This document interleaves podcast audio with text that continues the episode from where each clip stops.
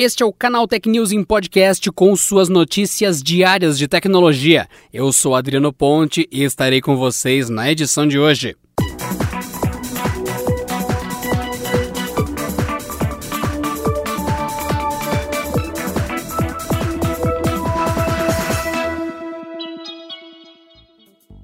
A Cirela é a primeira empresa a ser condenada por descumprir a Lei Geral de Proteção de Dados, ou LGPD. Uma juíza paulista condenou a construtora a uma indenização de 10 mil reais a um cliente que teve seus dados compartilhados com parceiros sem autorização. A sentença foi proferida nesta semana em um processo que estava em andamento desde 2019. O caso envolve um cliente que comprou um apartamento em novembro de 2018 e, na sequência, passou a receber ligações indesejadas de instituições financeiras e empresas de decoração que ofereciam serviços associados à aquisição do imóvel. Na visão da juíza Tônia Yuka Coroco, da 13ª Vara Civil de São Paulo, a Cirela não apenas infringiu normas da LGPD, como também direitos previstos no Código de Defesa do Consumidor e da própria Constituição. Na interpretação da magistrada, a construtora feriu preceitos como a honra e a privacidade do reclamante, violando sua intimidade ao não apenas repassar seus dados pessoais, mas também revelar detalhes sobre a compra do imóvel. Além Além da própria indenização, a decisão condena a construtora a não mais repassar os dados pessoais ou financeiros de seus clientes a terceiros, sob pena de multa de 300 reais a cada contrato indevido. Em comunicado enviado ao Canaltech, a Cirela disse estar ciente da decisão e que tomará todas as medidas judiciais cabíveis em relação a ela.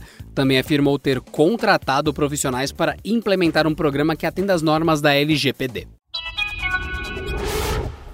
O recurso Live View é uma das ferramentas mais poderosas do Google Maps. A ferramenta usa a realidade aumentada para colocar as informações do serviço sobrepostos às imagens da câmera do celular. Agora, o Google anunciou que incluiu algumas novidades no sistema para ajudar os usuários a se localizarem. A principal novidade é a exibição de pontos de referência durante o trajeto do recurso. No lugar de apenas indicar qual direção seguir, o Live View mostrará caso haja algum parque ou atração turística no meio do caminho.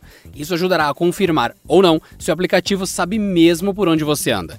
Em deslocamentos mais cotidianos, a visualização com realidade aumentada foi expandida para trajetos multimodais, que misturam diferentes tipos de transporte, como ônibus, caminhada e trem, ajudando o usuário ou turista a se localizar após descer de um coletivo. Em trajetos nas cidades com suporte ao recurso e nos aparelhos compatíveis, o Google Maps exibirá um botão Live View na tela de instruções, que abre a visualização com realidade aumentada. Nesta semana, a Anvisa anunciou a simplificação dos procedimentos para a aprovação de uma potencial vacina contra a Covid-19, tornando o processo menos burocrático. Agora, na última quinta-feira, começou a análise do primeiro pedido para registro de um imunizante contra o coronavírus no Brasil. A vacina em questão é a de Oxford. Conforme nota publicada pela agência, o primeiro pedido foi protocolado pela farmacêutica AstraZeneca. A empresa trabalha no desenvolvimento de uma vacina contra o Covid-19 em parceria com a Universidade Universidade de Oxford, no Reino Unido. Inclusive, participam 10 mil brasileiros dos testes de eficácia e segurança do imunizante na fase 3, coordenados pela Unifesp. No processo de aprovação de uma vacina, o pedido de registro feito pela candidata de Oxford é o primeiro passo para que, eventualmente, seja liberada a aplicação da vacina no país, dentro das campanhas nacionais de imunização. Isso, é claro, desde que seja comprovada sua segurança e eficácia nos estudos clínicos. A partir do pedido, os técnicos da Anvisa poderão iniciar a avaliação das primeiras etapas da pesquisa da Universidade de Oxford, como os resultados obtidos em estudos pré-clínicos que não envolveram seres humanos. Caso todas as etapas da vacina demonstrem segurança e eficácia da fórmula, o imunizante de Oxford contra a Covid-19 deverá ser produzido nacionalmente através da Fundação Oswaldo Cruz, a Fiocruz.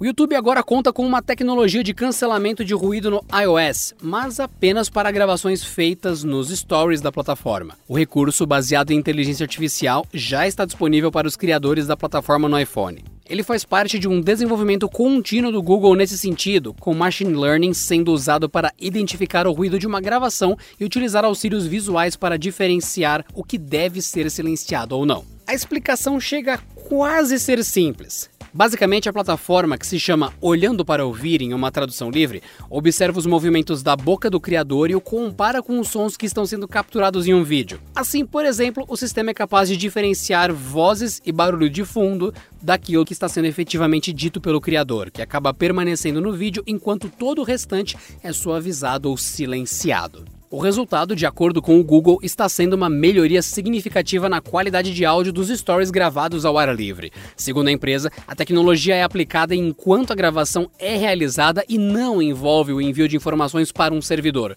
com todo o processamento acontecendo no smartphone do usuário.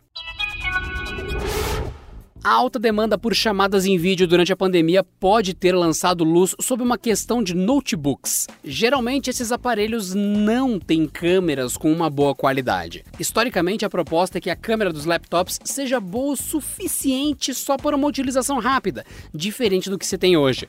Por conta disso, analistas do Digitimes acreditam que notebooks com várias câmeras poderão começar a aparecer em breve. A movimentação seria parecida com o que aconteceu com smartphones, que ganharam mais lentes com diferentes propósitos. Um deles, por exemplo, seria a possibilidade de desfocar o fundo com um sensor de profundidade, como acontece nas selfies de alguns smartphones. Segundo analistas consultados pelo Digitimes, a expectativa é de que grande parte das pessoas que foram enviadas para trabalhar de casa permaneçam assim após a pandemia.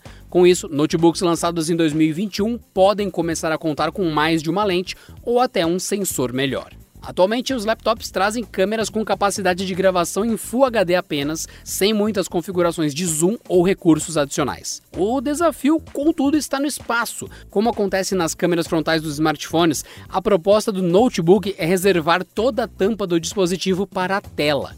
Ou seja, para abraçar uma câmera melhor, com mais de uma lente, talvez haja necessidade de fazer concessões. Por exemplo, usar bordas mais grossas ou até mesmo o entalhe em tela, como aconteceu com os smartphones. Com isso, você ficou por dentro dos principais acontecimentos de tecnologia de hoje. Então, acessa aí no seu celular ou computador vote.premioibest.com, tudo junto, e vote em nós no Canaltech, na categoria Conteúdo de Tecnologia. Estamos concorrendo no top 10 e contamos com a sua ajuda que ama o nosso noticiário de tecnologia. Dá essa força para nós, vote.premioibest.com. E por hoje é só, pessoal. Nos vemos na próxima segunda-feira em mais uma edição do canal Tech e Podcast. Ótimo fim de semana, bom descanso e até lá. Esse episódio contou com o roteiro de Rui Maciel, edição de Vicenzo Varim e editoria-chefe de Camila Rinaldi.